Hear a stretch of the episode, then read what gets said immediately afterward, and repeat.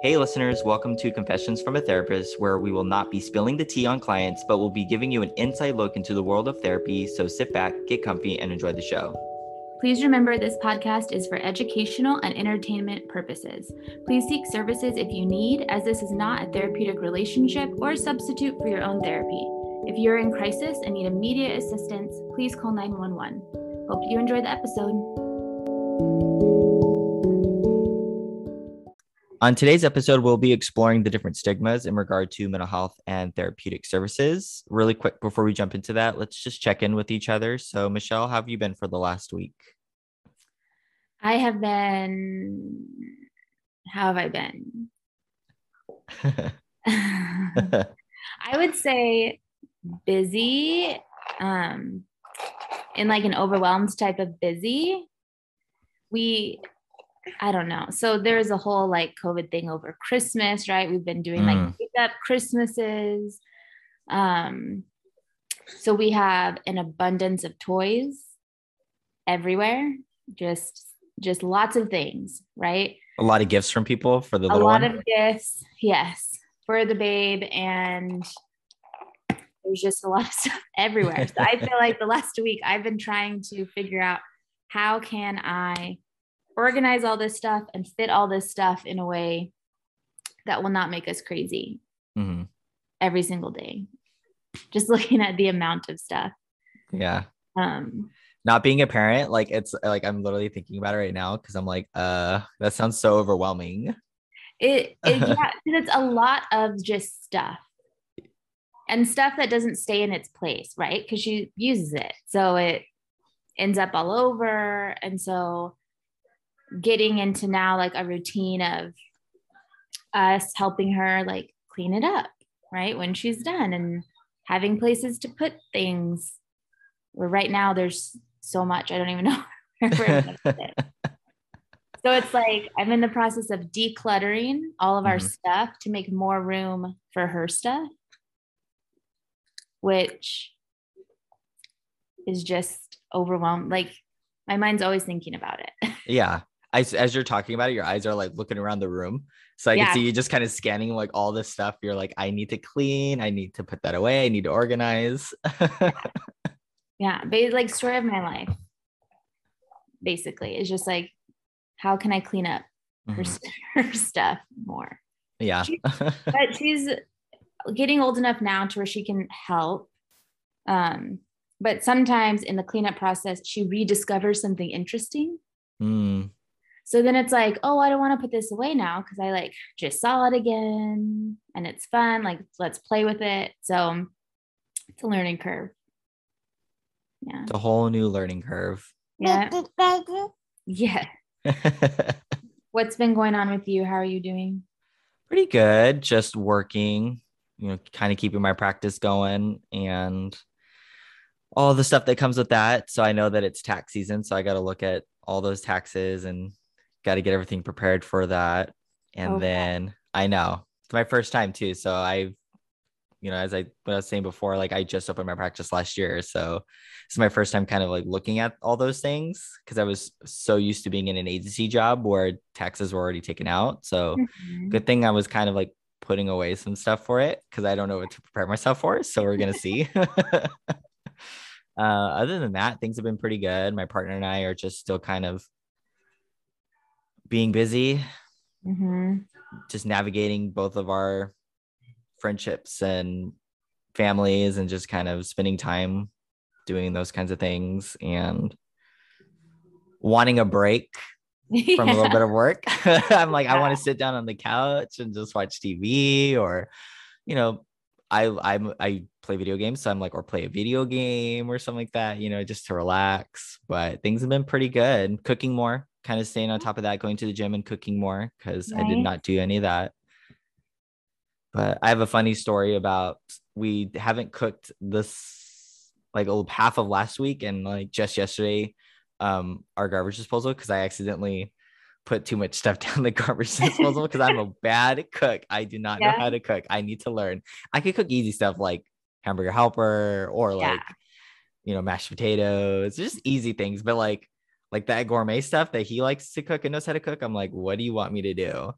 so I was cooking something, put it down the garbage disposal, and it just took forever to fix. And it was like a hassle. So we finally got it. It's fixed as of yesterday. So now we can get back to cooking. yeah.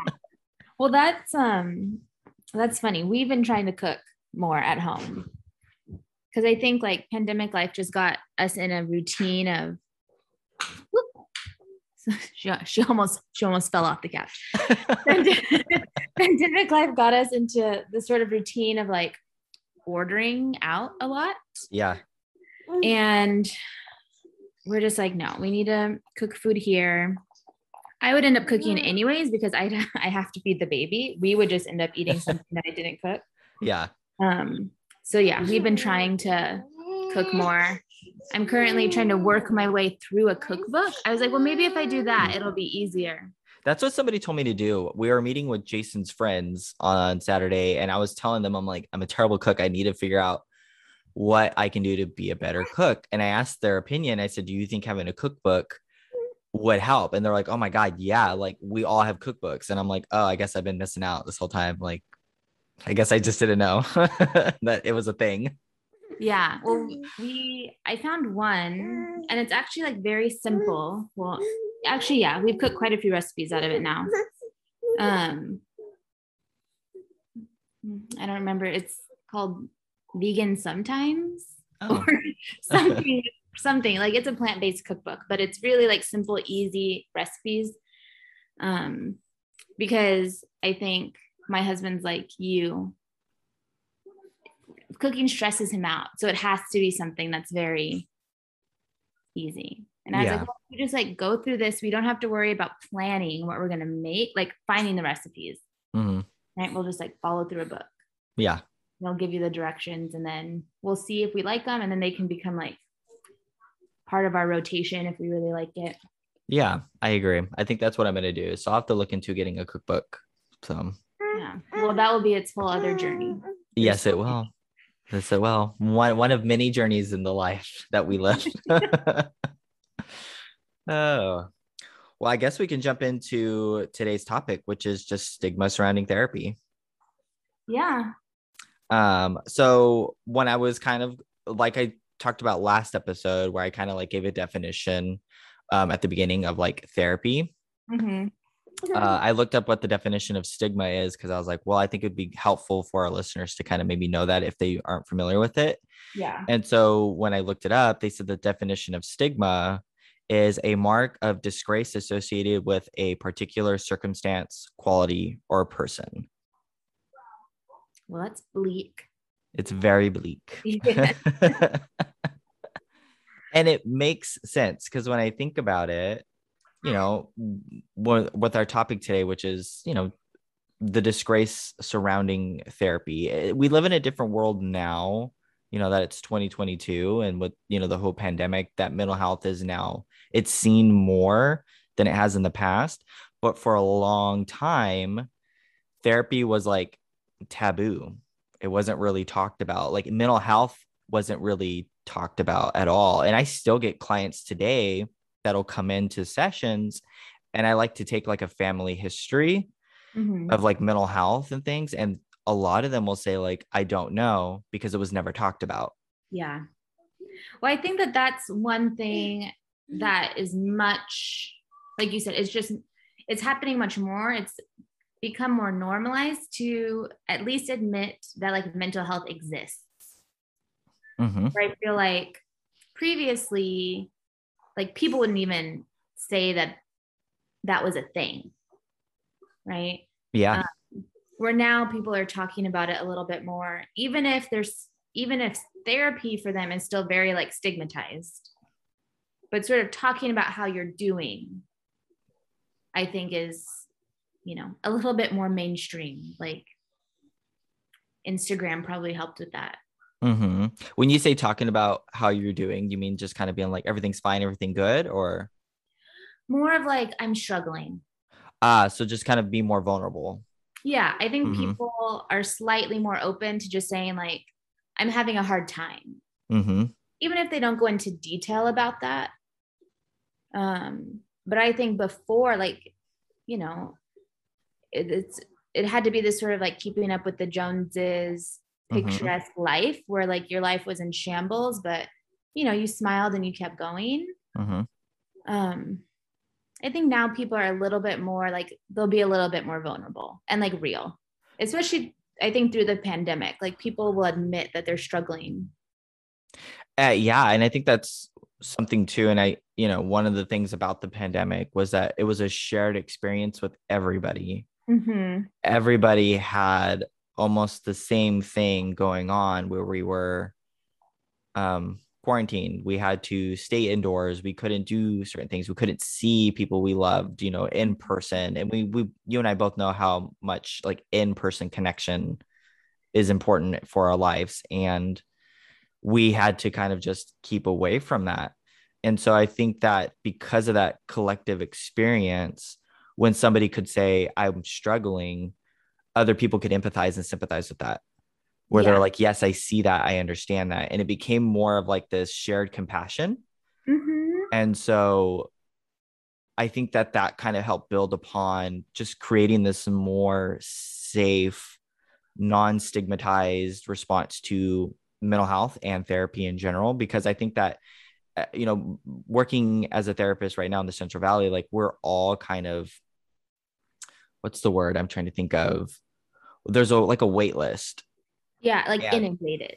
Yes, and Yeah. it's you know so many people are trying to seek out therapy right now that not there's not a lot of therapists to accommodate the needs of the population mm-hmm. that we serve right now. And so when I think about it, I'm like there's just this collective experience of people saying like no, it's o- it's okay. I can do this. I can seek out therapy. I can get the help that I need, whatever it may be.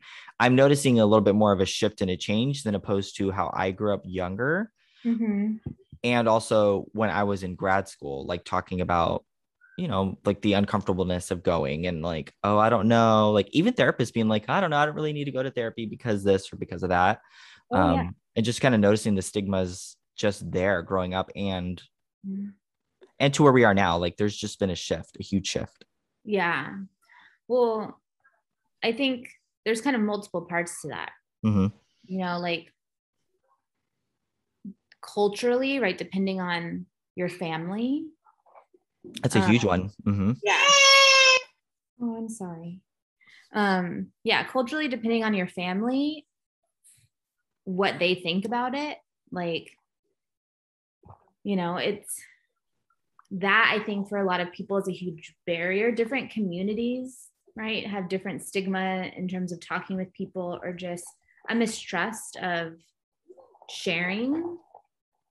Um, and I like how you brought up even therapists because it's true we were all told multiple times like get your own therapist get your own therapist and for me at least it wasn't until i was like losing it i felt right where i was like i have no other choice i have you know i i need help Yeah. i need some extra support that then i was like you know michelle put the uncomfortableness of it of knowing that you're going to have to be that vulnerable like aside and just like do it Mhm. uh, but that was i was already like a working therapist right Yeah. like, and I'm I remember for mine too. like, I went to therapy before grad school.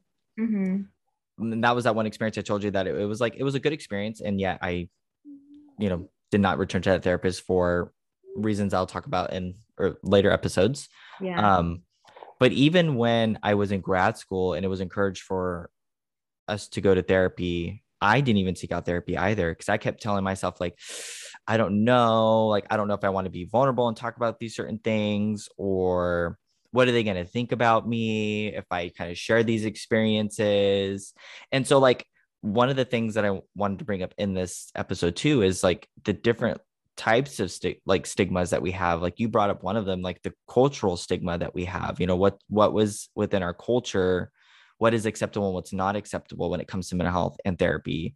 There's also like that self stigma Mhm. like that that the ones that we place on ourselves. And so i know that i struggled with a lot of that where it was like you know i don't know how am i going to be viewed if i share this information with my therapist? Or how am i going to be viewed if i tell people i struggle with depression or anxiety or i have my own trauma or things like that? What are other people going to view about me in that? But also Mhm. how do i view myself? Like what's the stigma with that? Like if and I'm, I'm talking about in general too so not just me but i'm saying like if i tell myself i have anxiety what does that mean Yeah. you know or if i have depression what does that mean like oh i'm not good enough or something's wrong with me so there is also that self stigma that i think plays a huge part in what keeps people from sometimes seeking out services hmm For sure. I know a lot of people that, you know, they're talking to me about whatever, right? Some life happening that's going on. And I mentioned, like, you know, you should like see a therapist, right? In a very sort of, this would be so great to like explore, right? So you, you've already been exploring some, having somebody else to help you explore, right? That would be really awesome. And a lot of the time it's like, oh no, I can deal with it by myself, mm-hmm. right? This sort of like, I guess, like pride around I'm not weak, right? Like I can figure out my own stuff. Or there's also the what comes a lot, especially, you know, like in my family, right? Like Mexican American, older, right? Like my grandparents sort of stuff. Mhm. It's like, well, but like you're not the C word, right? You're not crazy. Why do you need to see somebody um, or talk to somebody about what's going on? And that I feel like that comes up very often when I'm talking to people. It's just this, I, for me, I feel like it's a misunderstanding of what therapy is, right? Because like back in my grandparents' day, therapy was literally like you got sent away, right, to like an institution sort of thing. Um, and now it's a very different experience. It it's just so interesting, right, to see people with their preconceived notions of like what needing help actually means for them. You know, like it means there's something really wrong with me if I need help, or it's like, well, I'm not weak, right? I can take care of things by myself. yeah there's There's like this of- Mhm. Oh, no, go ahead. i'll say there's a lot of like shame Yeah, a lot that. of shame. Mhm. And it's shame that society and our culture sometimes and our families place on us but also like the internalized shame that we experience when it comes to admitting that we do have these internal battles with mental health or like mm-hmm. our uh, own inner struggles. So i think that the, the biggest component for me is like this idea of just like the shame around it. Just the shame of therapy the shame of having a mental health you know mm-hmm. diagnosis or things like that. Mm-hmm. Definitely. Like for you as a male, do you think that there's like an added sort of shame that comes along with that? Because, right, Mhm. like guys are supposed to be tough and like not show emotions and not do things like that. yeah i think that that plays a huge part in it sometimes and oftentimes i'll see a lot of like male clients they'll come in and they'll say like you know in my family dynamic there was you know you we can't talk about our emotions we can't talk about our feelings like guys just kind of held it in and they did what they needed to do and there is this kind of you know misconceived notion that vulnerability is weakness and this plays a part in a lot of people but you know with men too and in our society it's like you we are told to be viewed as strong and independent and that we have our stuff together pretty much Mhm. so when we admit our vulnerabilities what is that create within us sometimes. And it sometimes it does create this internalized shame but also creates shame within our cultural setting or our society setting too where you know people see us now as like weaker than. Mhm. and then i think culture also plays a part a lot on men as well. So like you know um for for example like i might see um a latinx male in session and they'll say like they grew up very machismo you know and Mhm. that's that's such a hard thing to work through because culturally that's what they were taught and so it's a very kind of um uh gentle topic in the Mhm. session but at the same time how do i you know how do they feel comfortable with having this still cultural part of their life and at the same time still be vulnerable you know what is the idea that they can create there so there is a lot of stigma surrounding like men in therapy and being vulnerable Yeah. Yeah. One, two, there's also a lack of male therapists. Yeah, there are there's lack of male therapists and there's a lack of male supervisors too at agency jobs, I've noticed. And it's just like there's not a lot of like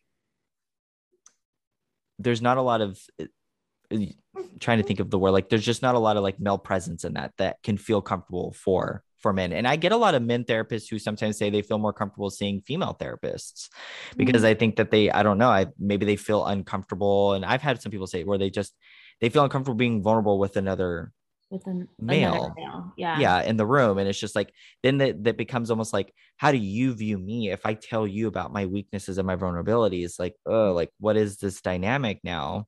And so I get a lot of men who will say, I would rather see a female therapist because I feel like they can identify my emotions better or they can tell me how I'm, you know, like help me process through these things with more of a gentle approach. And so there is this almost stigma too with male therapists of like they can't go deep. They don't yeah. understand emotions. They don't um they're not nurturing, they're not comforting. And so we there is also that dynamic too, not just being like a male client in the room, mm-hmm. but also the male therapist. We also have the stigma of like, eh, like they're probably not as good as a female therapist because men don't know emotions. They don't they don't mm-hmm. understand that. So I, i've gotten that a lot too from both male clients and female clients where i'll see them for the very first session and you know sometimes they'll be like you know i i really wanted to you know meet with um, a female therapist but everybody was full so i thought i would go here. We'll see how it goes because i don't know how well you connect with emotions. I actually had somebody tell me that one time. Really? Yeah like a a, a, a where they were saying how let's see how well you can connect to emotions to see if I'm comfortable seeing a male therapist. And I was like, oh, okay. No pressure. yeah, no pressure. I'm like, all right, well, I guess we'll kind of see what I'm doing here. Let's see if my yeah. see if my degree I can put it to use. well, that's so interesting. It's such um because maybe me as a female clinician, I've almost heard like the opposite. Mm. Um, like male clients or just even people in my life that have asked me for like therapist recommendations um, who are male like when i ask them like would you want a female or a male? Most of the time they respond that they would want a male therapist. Um,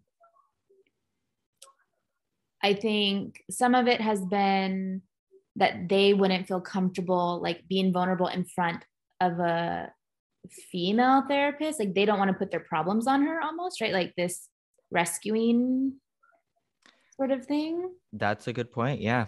Yeah. Or two it's like well you know a female therapist probably couldn't understand like my male issues. Mm-hmm. i want someone who can like understand what i'm going through. So it's interesting that we've gotten like different responses from people yeah, when I was at an agency job for a while, we, you know, as a male therapist, we got all like the teenage male clients mm-hmm. oftentimes, which is fine. I think that that the teenage male client would what I noticed they would rather work with a male therapist anyways because yeah. they just have that you know i think a teenage boy with like a female therapist might feel a little uncomfortable mm-hmm. i've noticed it in my private practice that a lot of um clients I wouldn't say a lot. I would say maybe less than half will say they would prefer a female therapist, you know, and really just kind of making it a safe place is really what's important. And I've noticed that just kind of doing that and just being myself, genuine self,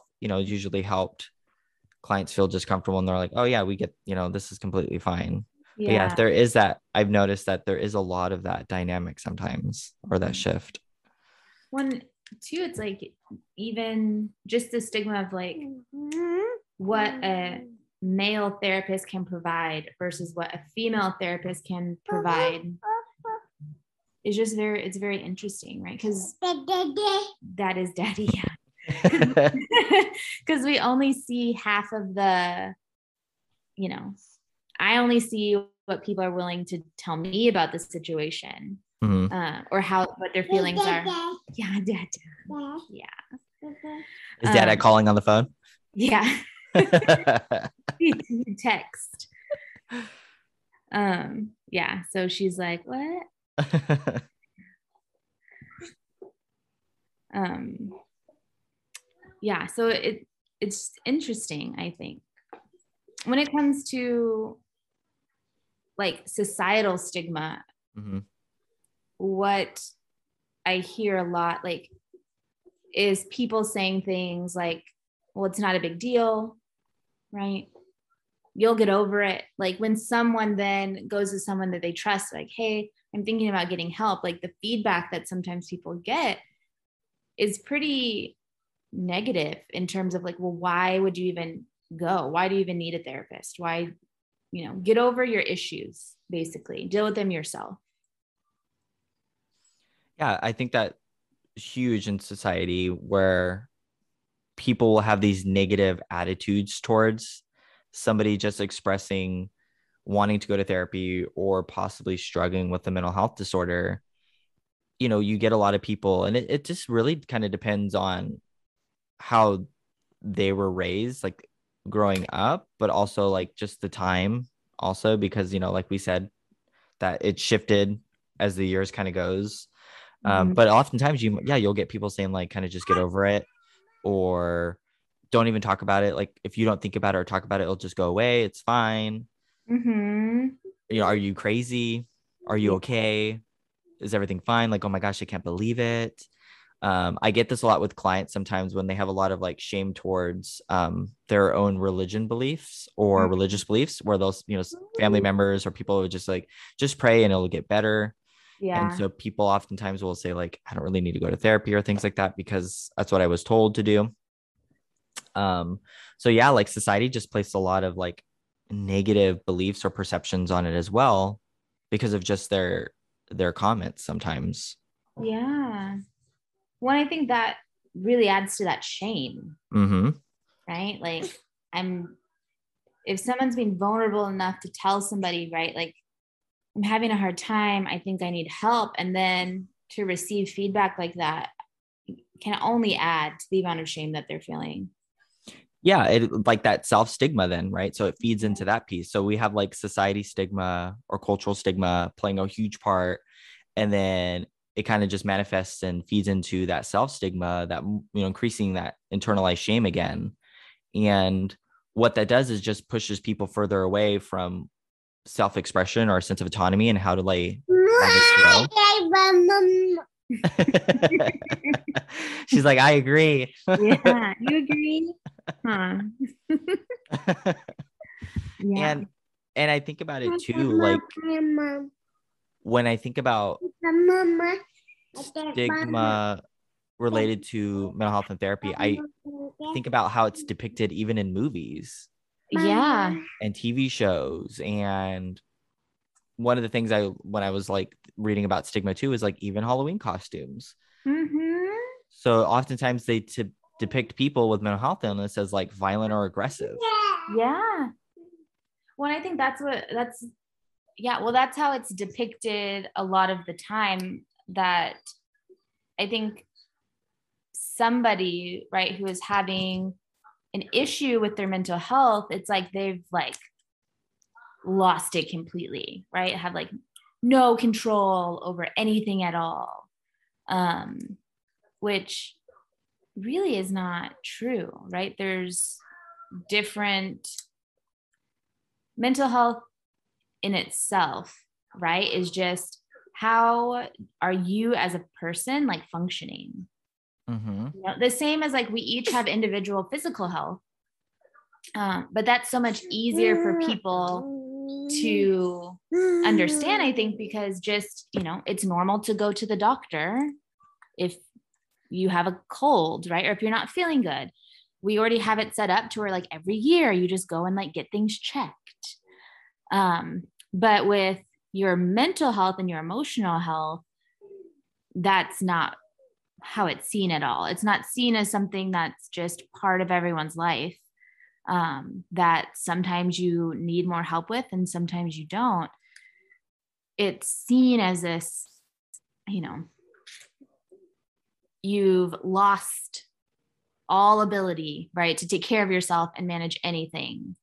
Um, that's you know those are the only people that actually need help which is not it's just like furthest from the truth in my opinion Yeah, I agree. I agree on that.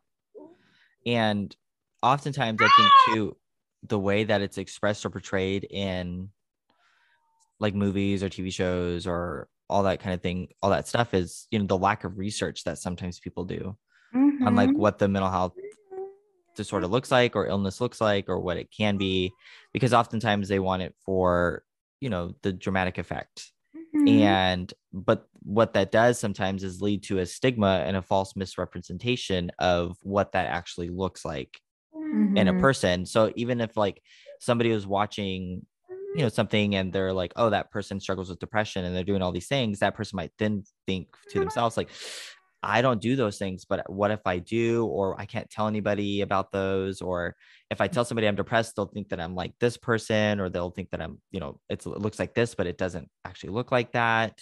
Mm-hmm. And so it mm-hmm. just plays a huge part on on the stigma aspect of it. Yeah.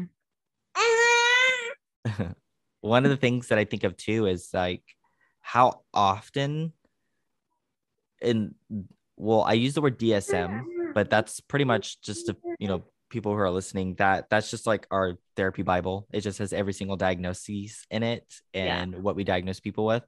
Um it's always changing. Mm-hmm. and things are always being added and things are always being taken out. So oftentimes people will like associate and it depending on like the time that you were around they'll associate certain things as you know mental health disorders but they're actually not anymore. You know as we kind of grow as a society we start to look through it and we say you know these these aren't necessarily mental health disorders. These are just a person being a person. So like an example would be like you know back in the day like we thought of homosexuality as a mental health disorder. And a lot of people were getting therapy services to help kind of like get rid of that. But as a society we've learned that that's not that's not something that is a mental health disorder at all yeah you know and so like even now today you'll get people in a different from a different generation who'll say like oh like that's a mental health disorder like you mm-hmm. need to go mm-hmm. get help for that and yet it's like no that's a person being authentic and who they are and those two are not related at all mm-hmm. and so i think this creates this also the stigma of like you know receiving therapy or our mental health because just things change over time. Yeah. And people are stuck in their ways. Mm-hmm. one two as a clinician right that has to use the dsm mm-hmm. oh yeah. Has to use the dsm right for billing and other purposes right? Um there's I think mm. even being labeled with one of those sometimes, right, mm-hmm. is very shame filled and then has some repercussions a little bit. I I've seen that a lot for kids. She she's very talkative today. Oh, she sure I, is. Yeah, I've seen that a lot for kids. Um, children in the DSM diagnosis diagnoses for children.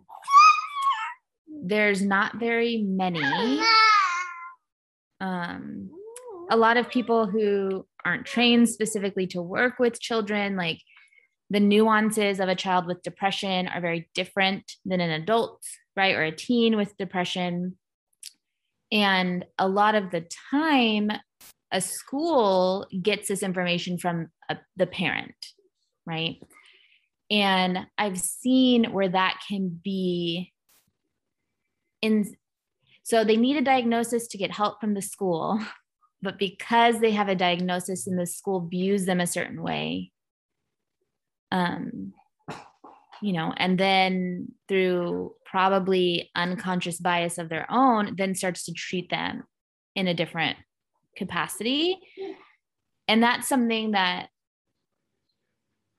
bothers me that bothered me while I when I was working with that population that I almost don't want I almost don't you know don't don't tell them right? Like just don't don't let them know. You really have to weigh the risks and rewards of so if I share this what's the school or whoever right is working with the child what are they going to start thinking of them then like one oh my goodness one that's very um, predominant. I know I'm gonna put you down. Hold on. Hold on. One that's very predominantly used um, is. Oh, I know. You want to come back up? Okay, come here. right? Is like ODD, right? Oh yeah. Oppositional defiant disorder. And what, you know, a person who doesn't actually know what that is, or maybe why, right? Why behaviors that would link with that diagnosis um, come to be, see that and they're like, oh my gosh, this kid is like defiant. Yeah, super bad. Super bad, right? Like they are not going to listen, right? They are oppositional. Like they're just going to tell me no all the time. Great. I'm really in for it. Um, and so often I've seen those kids then labeled as like bad kids. And then you labeled somebody as bad. And so now they're reacting, you know, they're tiny and they're reacting in certain ways because now people are treating them certain ways. Which to me, like, that just is such an example of like what stigma looks like in mm-hmm. action, yeah. right? In society, even for our, our tiniest of people. Yeah, it creates it already creates this internalized shame at such a young age. Mm-hmm. Yeah, and it's it's always for me been so sad to see happen, and even you know as an advocate trying to be like, well, let me let me explain to you, right? Let me like provide some education around what this even means, around why this even is maybe coming up. Um, that's been a real struggle. People you know that sort of stigma of what this means right? If you have a diagnosis that it must be lifelong forever right? Like this is sort of like your personal stamp. Um, mm-hmm. yeah which is it's hard to watch happen. Yeah. So i think one of the, the things i guess to really close out on or that i can think of is how do we create less stigma around the idea of mental health and therapy and I think a part of it is just being a little bit more compassionate toward those who are struggling, mm-hmm. just offering a little bit more compassion. Sometimes just saying the words like, yeah, I can see that, or I understand, mm-hmm. does more than saying, how do you, you know, like, how can we help you get over it? Or like, oh, I don't know, you know, because then it's like taking a pause and reflecting on what is it about them seeking those services out or wanting those things that feels uncomfortable within you. Yeah. You know and i think that's that's that's a huge thing too is like a self-reflection. Mm-hmm. and i think too people just being more honest about what's going on with you. Yeah. You know like so often when you get asked oh how are you doing? Oh fine right how's your week been it's been good really every week is fine and good i I would beg to differ. Yeah. Right? Because we're all people. Yes, we're all people. She understood have, the assignment. Yes. we have emotions. Which yeah. is that too. You made a good point. Like when we say fine and good, those aren't emotions. We're not no. expressing how we feel. We're only identifying like a situation. Exactly. Right. So. And and so just being more open with that, uh, with people that are safe and that you trust. Mm-hmm. You know, like just being real about I had a hard week, right? Like, or today was hard. You know, I mm-hmm. made a fruit plate and it got thrown on the floor. and I was like, what's happening? Right. Like, just be everyone, I think, just working a little bit on on being a little bit more vulnerable again with trusted people that you find safe. Not everyone deserves your vulnerability. Yes. Um but just working on that because if if you're open and vulnerable with people in your life it gives them a safer place to then be open and vulnerable too. Mm-hmm. and i was to say and to also um know that you don't need to fix the other person's issue yeah because mm-hmm. i think that's a huge part too where people it, their own feeling they become uncomfortable with other people's vulnerabilities. So they think, how do I put, how do I fix this? What do I need to do to fix this? Like, let me tell you all these things you need to. But honestly, sometimes just being with them and present is all that's really needed. Yeah. Just listening and being like, that, that's hard. Mhm. Or I would feel the same way. Or like, you're right. That w- you just had a really like bad day today. Um, most of the time, like that's really what people are actually Wanting. for and needing. Yeah. Um, yeah. huh. Uh, just to be validated. yeah. hmm And and again, that's that's hard if you yourself have never felt validated. hmm Yes, it Yeah. it feels good, huh? When people talk about their feelings And validation, doesn't and it? validation. yeah. Well, a little like a little random musing, like A random Yeah. using. hmm my my daughter, she just turned 16 months old, right? And she's definitely starting to understand every single thing that we say. hmm Um, but she's also 16 months old, so her emotions are all over the place. trying to figure them out and discovering them. And when she's having a moment, if I'm like, okay, let's let's take a second, like let's talk, right? And I sort of label, I'm like, you know, are you sad? Right? Or did that make you frustrated? Did that make you disappointed? And she calms not calms down right that's it's not like magic but you can tell that she like takes a pause and it's kind of like yeah right like yeah that's how i feel right like Yeah. yeah that's what's going on right so like you understand a little bit Mhm. um That makes it. Oh my gosh! So you literally just sparked a memory in my brain that I've seen people do. At is especially with kids, and so like, because you as a mom now are experiencing this when the baby cries or when when she falls down, you don't go, you're fine don't cry, you're fine, Yeah. don't cry, don't cry, Mhm. or like stop crying. What are you crying about? You validate that experience, right? Because when we Mhm. tell somebody don't cry, the stigma. We're saying you can't feel your emotions. It's not okay. yeah You should not be crying. yeah And so I see that a lot with kids where people will, you know, they something will happen that they perceive as something very minor because they are an adult and they can manage their emotions better than a child can, but a child cannot. hmm And so when they're crying, it's like you just say, Oh my gosh, like, are you sad? Like, did that, you know, are you sad right now? Like, it's okay to cry. Like, you can cry. or like When that scared you right Yeah. that hurt Yeah. it's okay Yeah. that that it hurt you right that's that really that happened to you Yeah. So You that know? validation, right? Even at 16 months, like, you know, how old she is right now, Mhm. it's important to even give them that. yeah when same- you see so many of your own right emotional emotional stigmas that have just been like ingrained in society Mhm.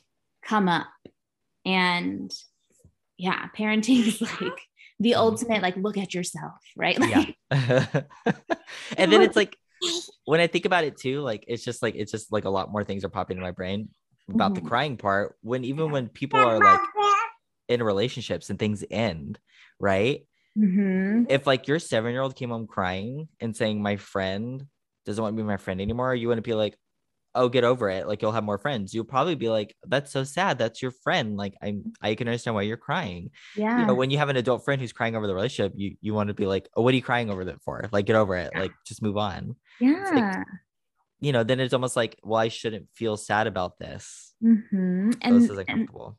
And then that leads to the secrecy right well Mm-hmm. then i'm just not going to tell anybody i feel sad i'm just Mhm. going to keep it to myself right because it's not okay that i feel this way Mhm. oh do you need some water Oh, I thought she was sneezing. I was like, is she sneezing? oh no she's like she's learned how to um not real cough uh, she's in that. Okay, she's got Yeah. that down. um, My niece and nephew do that a lot. The like fake cough. Mhm. yeah but it is and then too like oh my gosh it'll have to be a whole nother discussion when just talking about how we we sort of accidentally place these stigmas on kids when they're very very very small hmm um yeah it's a whole thing but Yeah. know ultimately It's okay that you have feelings. It's okay to be sad. It's okay to be upset, right? All these things are fine. Mhm. Let your friends know they're fine. Let your siblings know that it's okay. Just be a little bit more compassionate with everybody. Yeah, just Kill them with kindness. kill them with kindness. And if if nothing else, just sit and listen. You know what I always hear too is like, I have, I don't have words to say, but I'm here to listen. Yeah, that's so nice. Like you saying that, like really warmed my heart. That was like a nice little phrase. I just think about it sometimes because oftentimes we don't have the right words to say to somebody, Mhm. but what we can say is just that. yeah, And so, yeah, and just be a listening ear. That again, just yeah, that just reflects the feelings, huh? Because I think that would go a long way in you know changing the stigma society like for society that's going to take a long time and a lot of effort but oh yeah, you know for the individuals in your life and like your circle and your people you can really create a lot of change you know in your immediate vicinity by yeah, modeling those things and like being a person that's open and okay with people telling you how they feel not becoming like a doormat where people drop their crap on you all the time but you know just being like you said compassionate and kind and mhm. as non-judgmental as you can be because guarantee every single person has been sad and cried every Yep. single person has been angry about something or overwhelmed by life or you know like nobody is perfect Mhm. everyone has those emotions like just normalizing yeah exactly. Just normalizing, little one.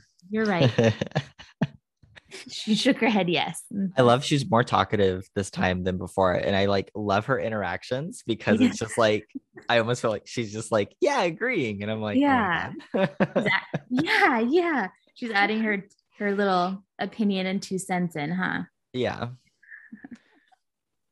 So I think that's about it for, for eh. today's episode. Is there any last minute things or anything you can think of? I don't I don't think so. Just, you know, be kind. Care about others. Really. Mhm. Yeah. That's what it comes down to. that's what I was gonna say too. Just be kind. Be a little bit more kinder. Yeah. Like Oh, if you normally are very dismissive, right? Of maybe your partner comes home and has a bad day, or your kid comes home and has a bad day, like, you know, just listen for three minutes, right? And maybe Mhm. see like how their reaction is different or something like that. And Mhm. you know, little little changes add up to like big change over time. yes. Yeah. hmm It's like a pebble in a pond. A ripple Mhm. does cause a change. Mm-hmm. Yeah. Well, I think that's about it for today. Mhm. Cool. Is, is the little one gonna say bye?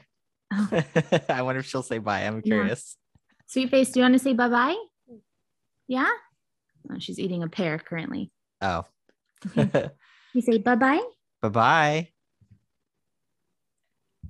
Oh, she waved. waved, yeah. she waved and smiled. That's more than enough because usually she gives me the stink eye at the beginning and she's like, Who's this? Yeah. so I'll take the little I'll take the little smile and the wave. Yeah. Yeah. yeah, she agrees.